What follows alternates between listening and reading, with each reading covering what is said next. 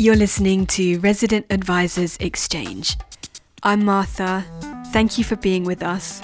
This week's episode is a conversation I had with composer, techno producer, and environmental activist Chris Korda.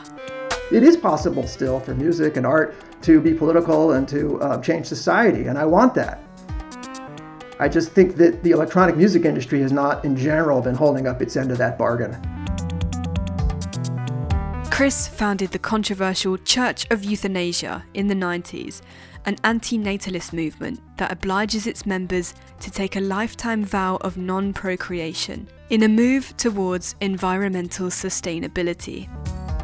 Her techno track, Save the Planet Kill Yourself, was a worldwide hit, reaching the shores of Ibiza and the crates of Carl Cox amongst other superstar DJs. Chris Korda is now ready to share a new project an LP titled Apologize to the Future, written in complex polymeter, with a robot choir delivering the central theme that future generations, should they exist, will bitterly resent us for leaving them with a wrecked planet. Chris wanted to set out a few things about her research around this new record and the emotional consequences of looking into the state of our environment right from the start of our chat. So you'll hear from her first and then the full interview this album, Apologize to the Future, cost me a lot emotionally. You understand? Emotionally. Uh, I still have a hard time listening to it. It upsets me. And that's because it's intended to. Uh, and I guess it's fair to say that it's supposed to hurt. If it doesn't hurt, something's wrong. And so I feel that that's the elephant in the room. That this is a terrifying thing. And, and to have even thought about these issues, even in a relatively trivial way, would already be traumatic. But to have explored them and visualized them in such excruciating detail is awful. It was a long process and unpleasant. And it culminates, or, or kind of is the, is, is the culmination of decades and decades of research and study, and of course, it synthesizes all of the Church of Euthanasia and everything that went into that. You could say that more than 30 years of my life is is embedded in this album, and so I feel that that it's um, it's important to talk about that, to talk about what it means to have to say something like this in the public sphere after all this time, after all the water that's gone under this bridge you know, it, it's arguable that this is the first electronic music album ever made entirely about climate change and human extinction and all the rest of it, intergenerational injustice. I mean, th- these are really major themes in our society at the moment. Th- these are the essential themes of the 21st century. And so it's a it's a, it's a, as much a political development as it is an artistic one. Do you remember a moment where you became passionate about the environment? Like, was there a key memory that stands out to you, or an initial moment of realization about how much humans are damaging the earth? Sure. Sure, I read God's Junkyard. My mother had it. She was quite an environmentalist and um, very passionate about it, and so she had a lot of books on her bookshelf that would have been interesting mm. for a child to read and some of them were easy. I mean, God's Junkyard is a picture book. It's just photographs. It's uh, photographs of primarily billboards and um, other littering of of the landscape, if we want to put it that way. It's hard to imagine, but there was a time when uh, there weren't laws against littering, and so I grew up as a child in a world where littering was the norm, and it was it was quite vile. People just threw their trash out the windows of their cars. It was a long journey from being a five year old or whatever I was when I first encountered my mother's environmental books to founding the Church of Euthanasia in 1992. A lot of stuff happened during those years that's not relevant or that's, you know, uh, is only relevant if we were writing my autobiography. but somewhere during that time, I grasp something deep that perhaps you have to, you know, it helps to grow up in New York City to grasp, which is that the world was overpopulated. This was pretty obvious to me, and that uh, over overpopulation and overconsumption were having massive effects on not only on the environment, meaning non, the non-human world, but on human beings. Mm. You can't stand in Grand Central Station and not get that. I mean, it was years and years later when I saw uh, Godfrey Reggio's famous film Koyaanisqatsi, and of course, the one of the highlights of Koyaanisqatsi is the uh, stop motion or um, speeded up photography of rush hour commuters pouring through the escalators of Grand Central Station, intercut with sausage going through a sausage machine. And the, of course, the implication is pretty obvious, right? That humans are meat in the machine. Uh, it's a wonderful film, and it uh, a very glum film, actually. It, it uh, its ultimate metaphor for human civilization is a rocket, a giant rocket uh, taking off and or slowly taking off. It takes a long time to get a rocket in the air, actually. Once it gets in the air, it's very powerful, but it shows the trajectory, the arc of the rocket, uh, and it's very impressive and powerful. And then the rocket explodes. Uh, I feel bad. i am spoiling the ending, but uh, most people have seen it by now. But it's uh, I, I, feel it's actually a pretty apt metaphor. Mm. and so Godfrey Reggio had a point. But I grasped all that at a very early age. I saw that humanity was overwhelming Earth and that that was bad strategy and that wasn't going to work out. I mean, by the, time, by the time I was a teenager, I had already grasped that. And so the seeds of the Church of Euthanasia go all the way back to my childhood. Mm. I, I, don't, I think most people who grew up in the 1970s probably could dimly grasp that something was going terribly wrong. Remember that it, it, the, the uh, environmental protection movement began in 1971. Right. I was just a child, right? But before that, there was no environmental protection, really. Uh, before that, uh, I had a friend who, who taught me about all this. Uh, before that was referred to in America as the go-go years, like the post-war period, post-Second World War. Those were the go-go years, where uh, if you wanted to build a factory or something, uh, there were so many towns that just kind of sprang into existence when the interstate highway system was built in America. And so you would just go driving out to these exits that were there was basically almost no there there. That had all been farmland a few years before. Next thing you know, suburbs are exploding, and it all kind of looks a little bit like that film, The Stepford Wives.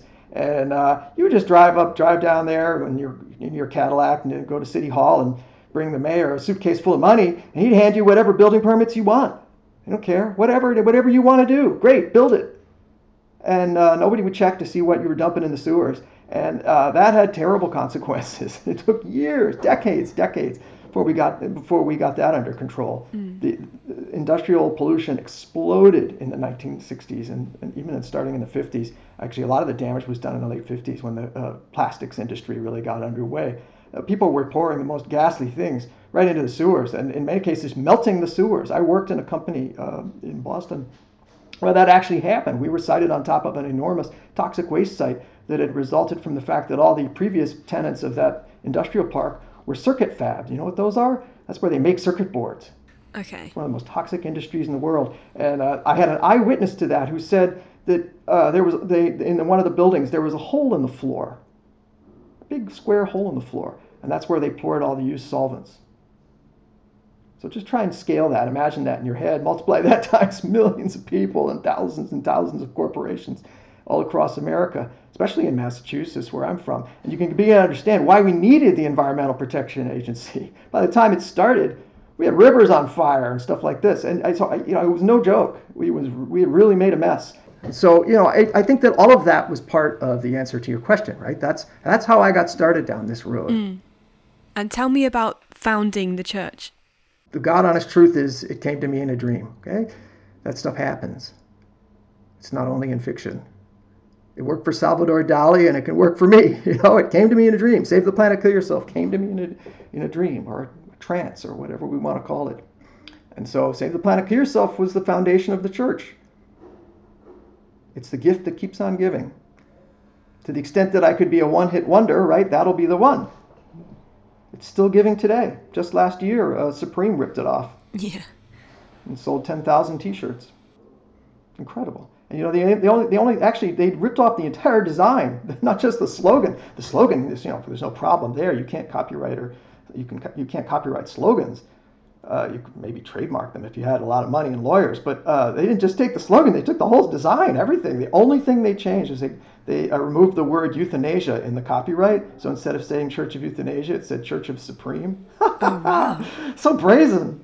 I remember talking to my gallerist in Paris about that. I was I was fuming. I was just ripping, you know. And he's like, "Let me talk to them. Let me let me talk to some people. I know what to do." And uh, he did know what to do. He made a few calls and uh, he said, "The thing you need to do don't come in with your guns blazing. He said they did the same thing to Louis Vuitton. Louis Vuitton lost in court. I'm like, oh, oh, oh dear. Okay, so this is just how they roll, you know. And so uh, he said, what you need to do is you need to send them in a very polite email and make it kind of passive aggressive and whiny. Say something like, I wish we could have met under better circumstances, which is exactly what I did say, it worked really well. Next thing you know, I was on the phone with the creative director of Supreme, and he was super apologetic. You know, it's a big company. One hand doesn't always know what the other hand is doing, right? And so like, hey, you know, sorry about that. Our bad. Let us let's let's see how we can make this right. Well, that's fine. But I mean, the point is, right, that Save the Planet, Kill Yourself is more relevant today than it was in the 90s. Mm. Much more. And people get that. Mm. They see it now. Back in the 90s, it seemed absurd. Before we talk about how it was received at the time, would you be able to just lay out the values of the Church of Euthanasia? Well, I mean, it's very easy. There's, only really only one thing that everybody agrees to. The Church of Euthanasia is committed to voluntary population reduction. We're an anti natalist church. Joining the church means taking a lifetime vow of non procreation.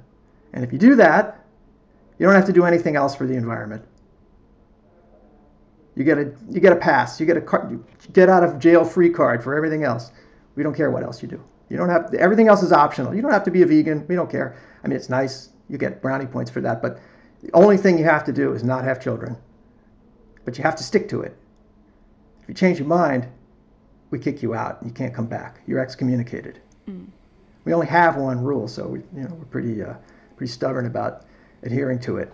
Yeah. The one commandment, thou shalt not procreate. And that's it. It's easy.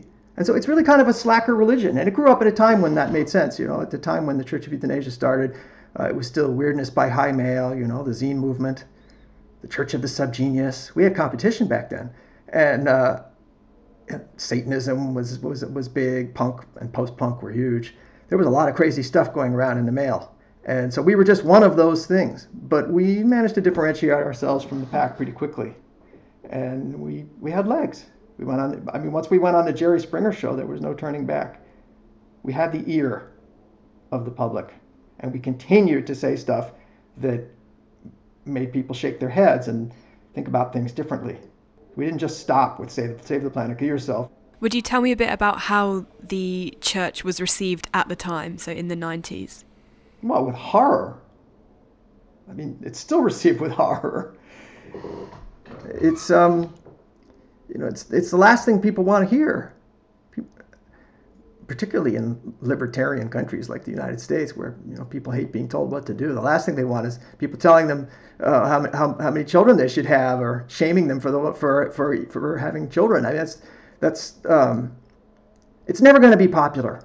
That wasn't its point its point was to draw attention to certain things, to change the conversation. I like to say that we changed the conversation about anti-humanism. We put we helped put anti-humanism on the map. By the time Elizabeth Kolbert got around to it, we'd been laying the groundwork for years. Anti-humanism is alive and well today, in part thanks to our efforts. And the essence of anti-humanism is seeing human civilization and human activities and human history from a non human point of view. And that's what we did. That's a, a, thing worth doing. And it wasn't easy, and people hated it, but it needed to be done. So you just mentioned the um, Save the Planet, Kill Yourself record. Um, in what way were you using music as a vehicle to like get your ideas out there, and how did you see music kind of helping your cause? Well, there's a lot of luck involved. I mean, I, I, was a musician long before the Church of Euthanasia. I've been a musician since I was 12 or 12 years old. I, I um, started with piano. I switched to guitar at 15 or so, and I played guitar seriously for more than 30 years. I studied jazz under Jerry Bergonzi. I went to, briefly went to the briefly attended the Berklee College of Music. I had comp- composition classes uh, in university. I mean, I, I, I know my stuff, and so I, I love music, and that was my first love actually. If I, you know, it, some you don't in life you don't typically get to do your first choice. Very, very few people get that. There's, you know, it's nice when you meet someone who got to do the thing that they really, really said from the beginning. That's what I, that's what I love, and that's what I want to do. That wasn't my case, not really. I, what I wanted was to be a guitarist. Well, that's tough racket, as you probably know. Uh, there's a lot of jazz guitarists in the world. It's, not, it's like saying, it's a little bit like saying, I want to be an Olympic swimmer. you know, it's like, okay, well, let's see your arms. Good luck with that. Uh, so you know, I struggled with it, and I struggled with it a lot, and um, ultimately it didn't work out. But in the process, I learned a lot about music and developed a deep, um, abiding understanding of harmony and a deep love of, of of improvisation and rhythm and all the rest of it. And so that's I would have made music without the Church of Euthanasia. It just it was really, and in fact, I had already started making music before the Church of Euthanasia was the thing. My my first um, music had nothing first recorded music is Demons in My Head. That's not, I mean, it's not really a Church of Euthanasia thing. It's an, it's an environmental, what shall we call it? An environmental punishment in D minor. okay, well, that's what it says on the CD. It's ambient music of some kind or environmental music. And it's interesting and I like it. But um, it's more just that there were a bunch of things all occurring at the same time. At the moment where I'd first sort of gotten the idea that electronic music could possibly allow me to express myself in a new way that didn't involve practicing scales on the guitar eight hours a day. Around that same time, the Church of Euthanasia was first blossoming. And so it just seemed logical. The things went together. I'd always said that the church um, should use every available media. And we we did that. We were pretty pretty good that way. We got ourselves on TV. We got in the newspapers. We did radio shows. We did actions in the street, and we made music. We did everything. We made merchandise. We were a full service cult, you know. And so it just um, it just made sense. Like okay, well, so I'm making electronic music and I'm figuring this out. My first few tracks were just you know techno tracks or whatever. But then at, at some point it's like okay, well, this thing goes with that thing, and so it, it, let's try setting Save the Planet, Kill Yourself to music and see what happens. And boom, next thing you know, there goes another year of my life. It took a year actually mm. to make that record. That was a very hard record to make. I mean, it's it was worth it, right? It was my it's still today probably my single biggest hit, and it's what got me on Gigolo. Just that track by itself. What happened exactly was uh, DJ uh, DJ Hell brought it back from a record shop in New York, and uh, his girlfriend at the time, Gabriella, fell in love with it and kept saying to Hell, I love that track. You got to keep playing that track. You got to bring, you got to find Chris Korda and bring him here and release that track. So he, he put out the vibe, and uh, eventually word got to me. It took a while though. I was at some party somewhere in Boston, and a, a total stranger was DJing. I, at that point in my life, I was sort of in the habit of introducing myself to the DJ. You know, I was an aspiring artist or whatever, and still totally unknown, but that's the kind of thing you do when you're tr- when you're struggling in that business. And so I introduced myself, and he said, "Oh my God, you're Chris Korda! Holy crap! Give me your telephone number. I got to introduce you to DJ Hell. He's looking for you." I thought, wow, what a lot of shit. Who's that? You know, I'd never heard of, of any of this, and so I thought it sounded pretty sketchy. But I gave him my phone number, and two days later, I got a call from DJ Hell saying something like, I mean, I exaggerate, but I don't want to do the accent. It wouldn't be wouldn't be right. But he said something like, "We're going to make you a star in Germany." and he was true to his word. So that's how Save the Planet Kill Yourself got off the ground. But it was a pretty long, bitter process. I, you know, initially it was released on my own label, and uh, it didn't go super well. I mean, it, it charted in Detroit and Chicago, but um, really not anywhere else. It didn't really find its audience until I was introduced to to European audiences. Mm. So you mentioned that it took a year to make that record. Yeah. Um, I'd love to know a bit more about your approach to using sequences in music production. Um, it's been described as more like sculpting rather than traditional composition. Well, um, I said that I, uh, in numerous interviews. I've st- I've stated that my process is more similar to sculpting, uh, and that's true now. But it wasn't true at the time at the time when Save the Planet Kill Yourself was made, I was using a more conventional process.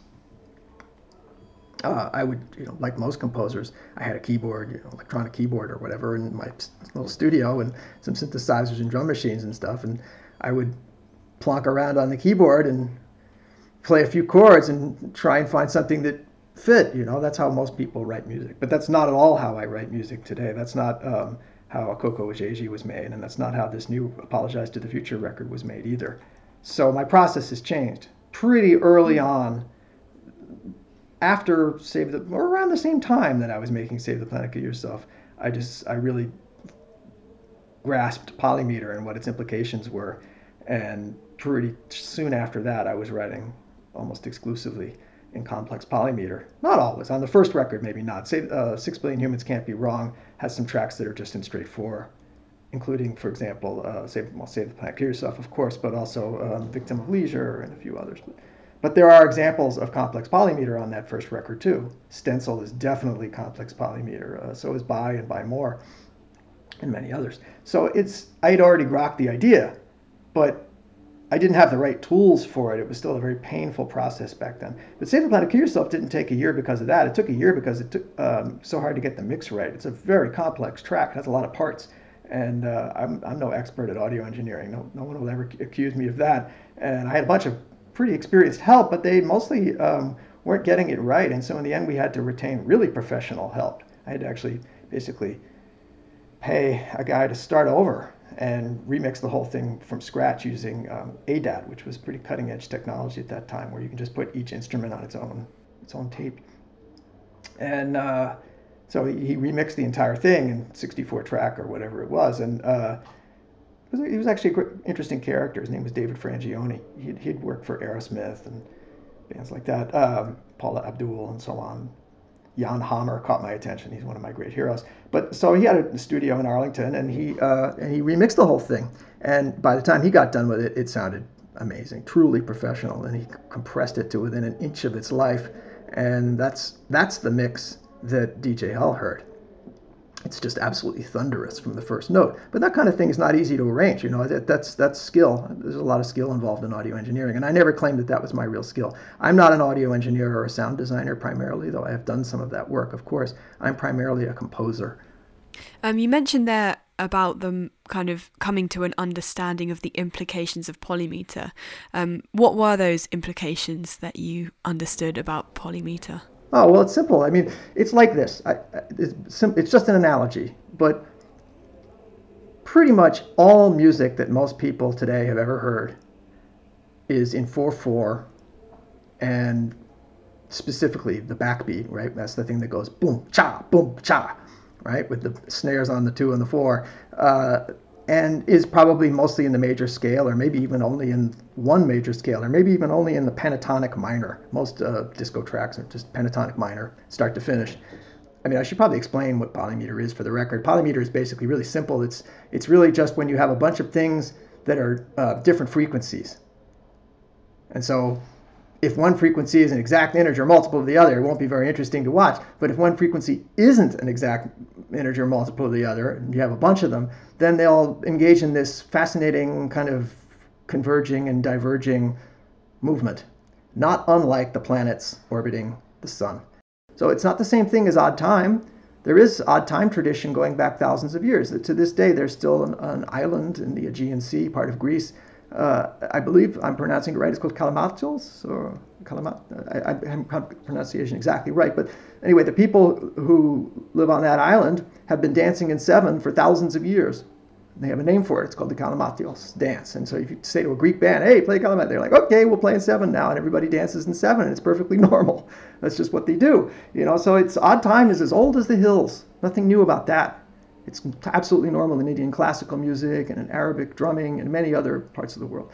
But polymeter, not. And so why is that? Well, you know, we can speculate. There actually hasn't been much academic research done on this, and there should be. I would submit that the reason why polymeter um, doesn't have a folk tradition is because it's so hard for humans to do. Essentially, what you're asking people to do is you're asking them to do the opposite of what they normally do. Normally, what people want to do is get in phase and stay in phase that's you know if you don't do that right your music teacher raps you on the knuckles hey you're losing time or you're gaining time or whatever but uh, in polymeter you do it intentionally you're intentionally going out of phase with everything else at a precisely controlled rate, and then eventually you're going back into phase again at the same precisely controlled rate. Well, it's super unnatural. It's super hard to do for musicians. Maybe very highly classically trained musicians can do it if you write it all out, but your ordinary average you know, musician just can't do it. And so that, means that that's why it didn't evolve, right? It didn't evolve because it's just not a thing people do, and so it had to wait until the age of machines. Mm. Machines turn out to be amazingly good at this. If there's one thing machines are really, really good at, it's maintaining precise phase relationships. And you could do it back in the 90s. You could do it in the 80s, probably. You know, if you had two drum machines and you locked them into sync with each other, which was not hard, not impossible to do, even in the 80s. Uh, you could program one with a length uh, pattern length of five, and the other one with a pattern length of seven, and bingo, you've got instant polymeter using Roland technology. So it wasn't that it was physically impossible to do. Steve Reich was demonstrating it in the late 60s and early 70s with, with uh, two tape recorders. He was pretty much the first person to demonstrate it in an academic context. Uh, so it was possible, but it just didn't really have any tradition behind it. So people had no idea what to do with it. And the only examples they had of it were mostly Steve Reich's music, which frankly is, um, you know, it's it comes from an academic context. It's not necessarily all that pleasant or groovy. It sounds kind of square, you know, a little bit square maybe for people who aren't into academic sounding classical music. And so people just, it, you know, really didn't pay attention to it. It wasn't a thing. I'm hard pressed to name another electronic mu- music artist from the 90s who made use of polymeter. I was literally, you know, I had the field to myself in the 19 in the mid 1990s. I was the only the only techno artist writing in complex polymeter. So, in fact, it's hard to find examples even in any kind of music, except, you know, academic classical music. I found like a couple of tracks by Stereolab, and that was much, much later. I did a pretty exhaustive search and I didn't find it. And it wasn't because it was impossible, it's just because it's not a thing that people normally do. But it really does change everything. Uh, I think that polymeter, uh, the implication of polymeter is that it's a whole new approach to music. It really is. And so that's why I invested so much time and energy in exploring it. And I know a lot more about it now than I did in the 90s, for sure. And you've used technology across this time to kind of understand it better and bring that into the way you make your music. Yeah, there was there was a big delay. You know, the problem was the problems were mostly technological. Uh, you know, you asked about me being an engineer and stuff. It, it's um, the problem was that I really a lot of, there's a lot of luck involved in life, and there was luck involved in this too. I just happened to own at the time I was making Save the Planet Cure stuff in the early '90s, I, and starting out down the road of electronic music. I just happened to own a copy of DOS Cakewalk, uh, which was fairly obscure at that time, but it was one of the only sequencers you could actually get, the MIDI sequencers you could actually get for DOS, which was what I happened to be running. Remember DOS, floppy disks, all this kind of thing. So that's prehistoric. But so the, one of the odd attributes of DOS Cakewalk was that you could set each track's length completely independently from the others. And so I basically just discovered one day that you could do amazing things with this. That you know probably uh, that this was had more to do with setting the course of my future music development than any other single thing. Was I you know woke up one day I'm like oh well what happens if we set all the links different and they're all um, and all the links aren't aren't multiples of each other. Like in other words, if they were multiples of each other, then you know, which is presumably what most people probably did, right? Maybe they had one thing that's in four, another thing that's in 16, another thing that's in 32 or whatever. Then you don't get any benefit. But if you set one to five and one to 11 and one to 13, holy smokes! Next thing you know, you've got this crazy thing that's evolving over days. You know, could be or at least minutes, hours, long periods of time. The more prime numbers involved, the longer the repeat time gets. And so uh, suddenly it dawned on me that this was, you know, really radical. But the point was that um, after DOS became no longer a thing, there was a huge consolidation in the music industry around certain technologies for sequencing. And essentially everything moved as soon as Windows became and Mac became, you know, dominant. Everything became about timeline editing, just as in video. And the problem with timeline editing is it screws this up. Suddenly you don't have separate loop points for each track. And so if you look at the design of things like Logic and, and Ableton and so on, they make it super difficult to do what I do. And that this message was not lost on me. I thought, oh wow, you know, this is not good. You know, I'm going to have to make my own thing. Uh, and so I did. I set about making my own software because, frankly, none of the commercial softwares were helping me. They were making it actively difficult to do what I wanted to do. And the problem with that, of course, is that maintaining your own software is hard work. And in the 90s, it was really hard work basically back that was back before we had uh, universal device drivers and stuff like that. So you literally had to write your software around a particular chunk of hardware, and God help you if you lose that piece of hardware. Maybe you better buy two or three of them, which is what I did. But so. Uh, you know that, that whole paradigm just collapsed and eventually it became clear that the, the only way forward this was about 2003 now where, where after man of the future it became clear that th- there was no further gain that could be extracted from my DOS homegrown MIDI sequencer, no matter how awesome it was. I mean, I'd used it to make two albums and it was great for making Polymeter, but it was, you know, hopelessly obsolete and very limiting. And it was hurting my artistic creativity. And so the only way forward would be to somehow port that program to a modern operating system. Well, that turns out to be a really hard thing to do. And uh, so a lot of the reason I stopped making music for a while was because I had to go learn the skills that I would need to do that It took me years and years of, of, you know mostly working in the commercial sector. I worked in the 3D printing industry primarily for about 20 years, and uh, during that time I learned about object-oriented programming and many other boring things, which well, they're not boring to me, but they're boring to most people. Uh, they essentially I learned the technological background skills that I would need to accomplish this task.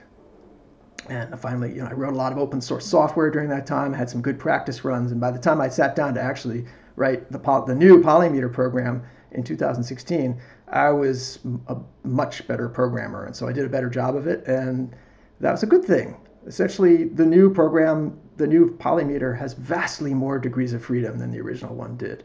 Degrees of freedom that I couldn't have imagined back in the 90s. And they are very exciting, and they've led to a whole new uh, area of music for me. I'm now making neoclassical music. So during the process of making this updated software, um, were you did you have an album in mind, or did that come later, and you just wanted to get the software nailed first? No, Akoko Ajeji uh, co-evolved. It, it, it, it totally co-evolved. Essentially, Akoko Ajeji is like a diary of the redevelopment of the polymeter sequencer. I got the easy stuff working first. I, you know, I, am a big believer in picking a low-hanging fruit. So I picked the low-hanging fruit and. Uh, I think uh, Allah I was probably the first track. It's actually a really hard track, but so it only uses juxtaposition. But so anyway, yeah, um, that's that's the idea is that you you build that you build that thing, and then suddenly you have new degrees of freedom, and you can approach music in a totally different way. Mm. Uh, so, did you feel freedom when you were working on "Apologize to the Future"?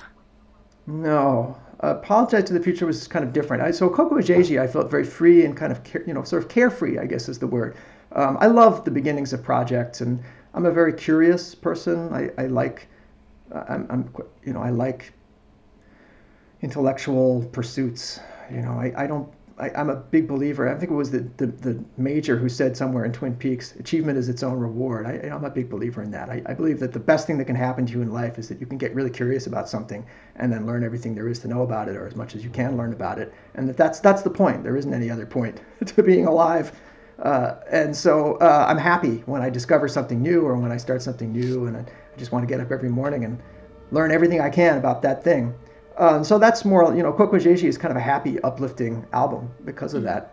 But um, Apologize to the Future comes from a completely different heredity. Uh, I, I didn't write the music to start with. I wrote the lyrics, and it took a long time. And in some cases, the lyrics predate the music by many months or even almost a year. Uh, so thin, a thin layer of oily rock came first, and a thin layer of oily rock has a long history behind it. A thin layer of oily rock has started years before the album. Originally, it wasn't a song at all. It started as a, uh, a blog post, of all things, on a, on a blog that's actually pretty important in my history, important enough to mention it. The blog is called Meta Delusion.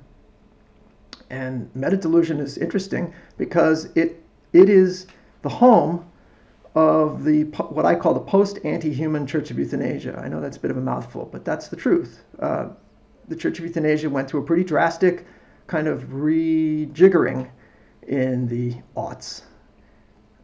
Essentially, we made the transition from being mostly about misanthropy, mostly about hating humans for all the terrible stuff they've done, which we won't list exhaustively now.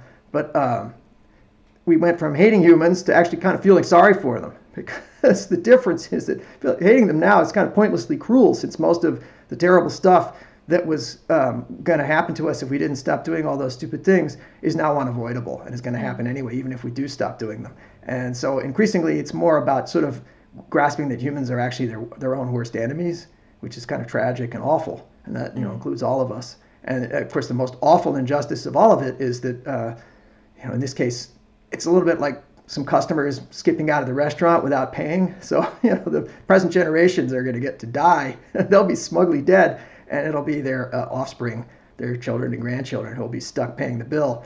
Essentially, um, present generations have sent their own descendants to hell. And it's that realization uh, that I think really led to the post anti human Church of Euthanasia. Pretty glum, you know, and so uh, a thin layer of oily rock grew out of that. A thin layer of oily rock essentially um, was the, the late stage of my con- of my conversion to the view that what makes humanity interesting and worth saving is not just civilization, but specifically our scientific understanding of the universe that actually this is our great achievement. I mean, it's we've made a lot of nifty art and stuff, and I love art and I love outsider art especially. And arguably, I'm an outsider artist myself, so I'm biased. But but I, I, I think art is important and a big part of the human story. But the key element of the human story is that we were like you know kind of dumb children in the Neolithic, right? We weren't very smart. We really understood almost nothing, and today we understand almost you know almost everything. We certainly can grasp right electrons and protons and neutrons and the cosmos and the, the periodic table and amazing stuff like that. And so human beings have really actually done very, very well at explaining phenomena. And the only way that we ever explain phenomena is through science. Basically, that's there's really two kinds of knowledge. This is what the thin layer of oily rock is about. It's about the idea that there's really two kinds of knowledge. There's knowledge that consists of of predictive explanations of phenomena, and then there's everything else. Mm. And so the everything else could be divided broadly into things that try to ex- ex- make predictive explanations but are actually bullshit. That's pseudoscience. And then there's stuff that just doesn't um, try to explain phenomena at all, like poetry or painting, perhaps would be a better example. So, uh, in the first category of thing, of actual explanations of phenomena, science is absolutely preeminent. There is no competition for it. And so, a Thin Layer of Oily Rock basically starts with that, and the album it sets the focus of the album. The album, almost the album's opening line, is a reference to Einstein's famous quip that the moon is really out there. In other words, it's out there. His point being, it's out there whether you believe in it or not. That reality is real. This is sort of where the album starts. And so the album proceeded from that. It, a Thin Layer of Oily Rock uh, became a slideshow that I presented in Berlin at Gallery Spektrum in 2018.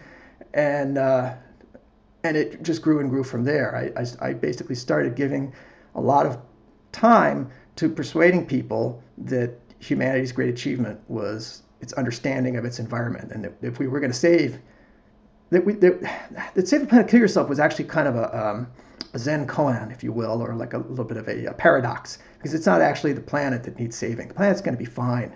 There's nothing wrong with the planet. You know, it's the it's civilization, especially human civilization, right, that needs saving.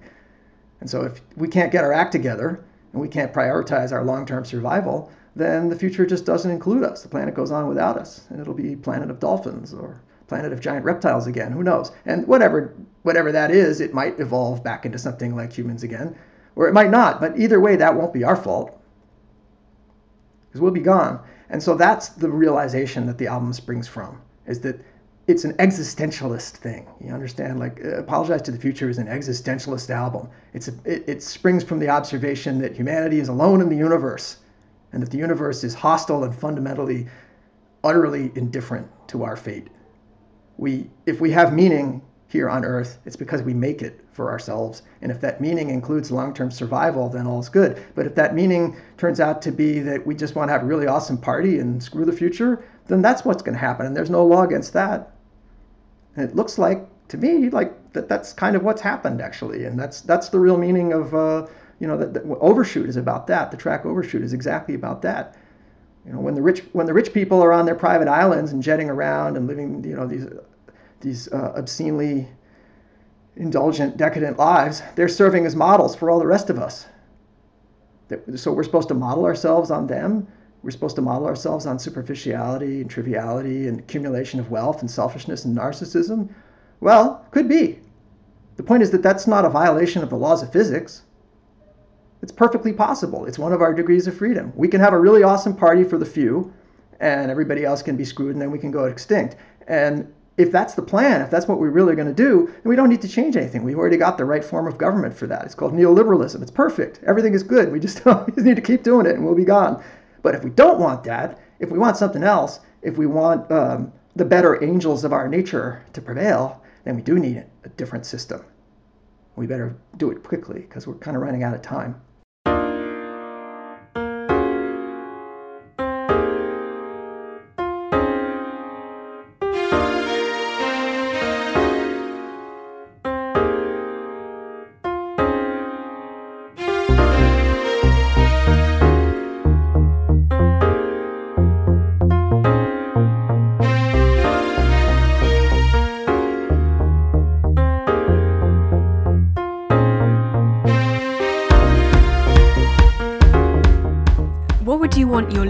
To take away from spending time with your album?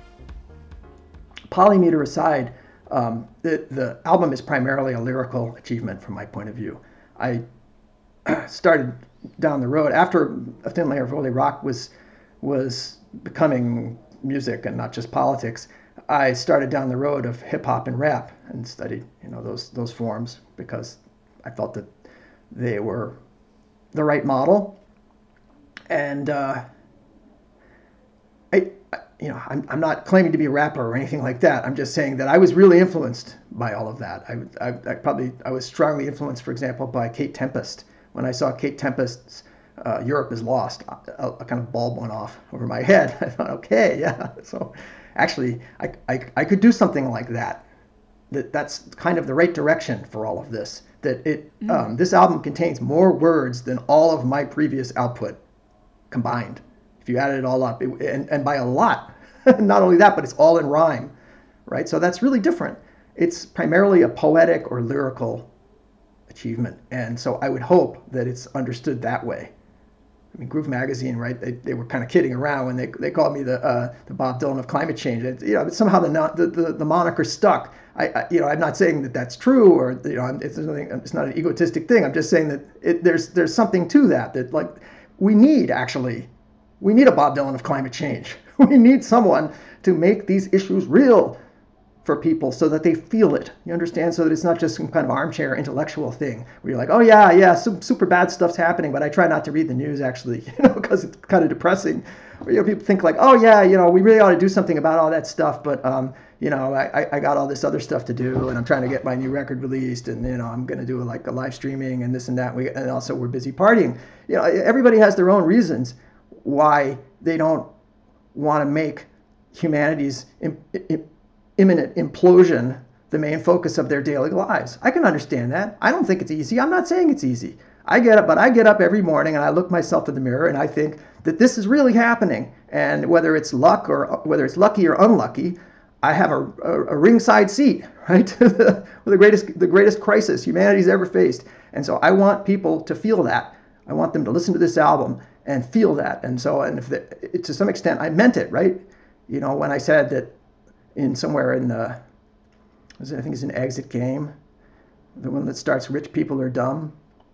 I hope they succumb in expensive cars or condos on Mars. You know, that's real. People should be angry. They should feel rage. We've been we've been lied to, we've been used, and above all, we've failed. And we we haven't failed in some abstract sense. We failed the future. And that's not a good thing. You know, that's a terrible thing to have done. It's bad enough to fail the present, but to fail the future is really, really bad. And so I want people um, to feel that. I want them to think about that. And I want them to somehow connect with the issues that are being raised on this album. Yeah, they might, they might just listen to it and say like, "Oh yeah, that's some pretty groovy music" or whatever. But I, I don't I don't think so. I personally feel that, that, that it's long overdue. And I couldn't tell you why it hasn't happened sooner. I mean, that's some that's for someone else to say.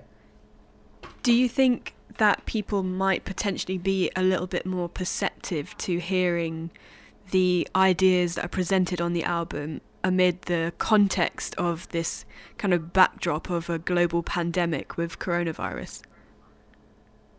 I would think so. I would hope so because there's clear connections between the two. I mean, I was going to cite this um, actually earlier, but and I can send you the citation. But um, there's clear, you know, academic research and peer-reviewed papers and so on showing that not only is COVID connected to the climate crisis, but in fact was predicted long ago. It was one of the predicted consequences of the climate crisis. Essentially, it's a simple thing to understand. It's that um, deforestation and mass extinction, on balance, tend to place humanity more in contact with species that are carrying pathogens lethal to humanity. That's not hard to understand. It's a it's actually yeah it's been understood for decades that this would be very likely that this would be one of the things we would see happen along with sea level rise and you know increasing global temperature and acidification of the ocean and all of that. It's just another one of the things on that long glum list if you can get from the united nations or whatever. It's it is that um, essentially it's that as we simplify and or and that's a polite word as we homogenize ecosystems and largely strip them of all their biological diversity, we can expect the weeds to get the upper hand. And when I say weeds, I don't mean plants that we don't like. I mean the tough opportunist species. Most of them are not our friends. You know, the obvious examples are rats and roaches and pigeons and so on, but there's lots of others. Most of them are bugs and bacteria, and they're not our friends. And so, to the extent that we create a hothouse world, we're making life harder for ourselves, definitely. We will have more problems with our health. And so I don't I don't see them as being separate issues. I, I actually see COVID as a big wake up call for humanity. You know, and a lot a lot of people agree with me about that. I think there's a lot of perception. Uh, especially uh, in climate change circles, that this is actually just what we needed. You know, it, it's some cold water in the face. It help, it's, it's allowing people to do things that pre- they previously said were impossible oh, we could never, you know, cut back our air travel, or we could never, you know, um, stop going on vacation all the time, or we could never, you know, uh, stop driving and or, or completely rejig our, our economy so that everything is moved online. No, no, we couldn't do any of those things. Well, actually, we did do those things. We just did it in response to a, a much different threat. So that's fine. I think that COVID has opened the door for people to think about life in a different way and to, and to ask questions, pointed questions about what's really valuable and what we really want. And so I think that it's actually the right moment. I'm actually I'm not saying I'm glad that COVID's happened. Of course I'm not. It's made a lot of people die and it's made a lot of people very miserable and it's causing a depression for in many countries and that's terrible. But I think that it has like so many things. It has good and bad aspects. It has a silver lining, and the, one of the silver linings is that uh, it's helping us to reconceptualize modern life, which we desperately need to do. Now, whether that's enough is another question. I, that won't be for me to say. I, I don't. I'm not going to say that it's enough. I, in fact, there's precious little evidence for that. I, like I say somewhere in on all of this, you know, wake me up when the Keeling curve changes direction. And for, for those who are not up on, on climate science, right, that's the measurement of the amount of CO2 that we're outputting into the, into the atmosphere each year. So it's been going up steadily since the 1958, and uh, it's, it shows no sign of leveling off. We're still outputting more CO2 each year than the year before. And so, you know, wake me up when that even plateaus. That'll be a sign that humanity is getting serious about its own future. And I'm sure Greta Thunberg would, would say something similar, right? In the end, it's all about CO2. That's the, that's the main method we have to make our future impossible is by continuing to add more CO2 to the atmosphere. Methane's not helping either, and there's lots of other terrible stuff we're doing that's not helping. But if we continue to add more and more CO2 to the atmosphere every year, then definitely we're going to four degrees C or whatever, and or maybe worse. And then we're melting all the ice and melting all the permafrost. And after a certain point, it no longer matters what people do. You know, we could we could wake up one day and say, hey, you know what, that was all terrible idea, and so we're actually going to stop outputting any CO2, and maybe we're even going to start sucking some out of the atmosphere, and it could still be too late. Once you start really melting the permafrost, then yeah, then the Earth just has a certain inertia of its own. It's a little bit like the Titanic. The time to turn it around is not like just before you hit the iceberg, right? By then you can, it's just not going to happen, right? It does, it's a really large, large, large thing, and the iceberg's really large too, and so it's that's too late. You got to turn it around like five minutes earlier. And so we have a similar situation. We got to turn around, and we got to turn around now. Actually, we should have turned around 30 years ago mm-hmm. when the Church of Euthanasia was howling in the wilderness. But now would still be better than never. And so I hope that the Church of Euthanasia's message will be received. Huh? I hope that the album will have an impact on people and they'll think, yeah, actually, we can change our lives and we have to change our lives because we don't want to send our children to hell. Absolutely. Um, so, to end, what would your advice be for um, being an environmentally friendly consumer of electronic music? Wow. Well, that's a really tough question. I thought about that one a lot last night. That one kept me awake. I didn't get as much sleep as I should have, and it's partly because of that question. You know, I sort of don't know what to say. I, I mean, the problem, I, I got to be careful what I say. I almost am tempted to like plead the fifth, you know, because there's a deep problem. Yeah, there really is. I, I mean, I, I guess whatever. It's a free country, I, and uh, you know, I, I, am not. I shouldn't be afraid. I'm the Reverend, right? I'm not supposed to be afraid. What I want to say is that the electronic music industry. Let's just say that it's invested in, shall we say, partying.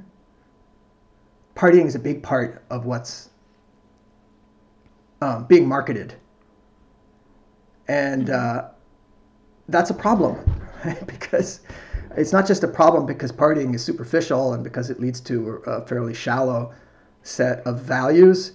Um, I would point to the fact that that the um, clubbing industry is primarily sustained by alcohol sales. Now, mind you, the clubbing industry is under attack at the moment. It's not polite to kick somebody when they're down, but you understand that like disco was derided even back in the 1970s when I was you know a teenager, right? disco was perceived by many people as being a step backwards in terms of musical variety and creativity. But it became the main American export culturally and it spread all over the world. And so now, 40 years later, people are still doing that thing where it goes boom cha boom cha, and everybody you know. Essentially, like most, I can't tell you how many people I know who are in, in the business of providing something like uh, uh, party facilitation. How do we call it that? It's a bit harsh, but you know what I think. I think you know what I mean. And so that's a problem, right? Because that's you know, there's nothing that says that music has to be synonymous with partying. In fact, the music that I grew up listening to wasn't. Uh, the music that I grew up listening to was extremely politically motivated. And a lot of uh, the lyrics were very powerful and about impressing social issues. And, and many of the, the songs that I remember from my childhood were transformational. You know, they changed me, they changed many other people, arguably in some way by changing all of us. They changed society. You know, go back and read Joni Mitchell's lyrics, right? And they're like, they're definitely not, you know, they're very deep.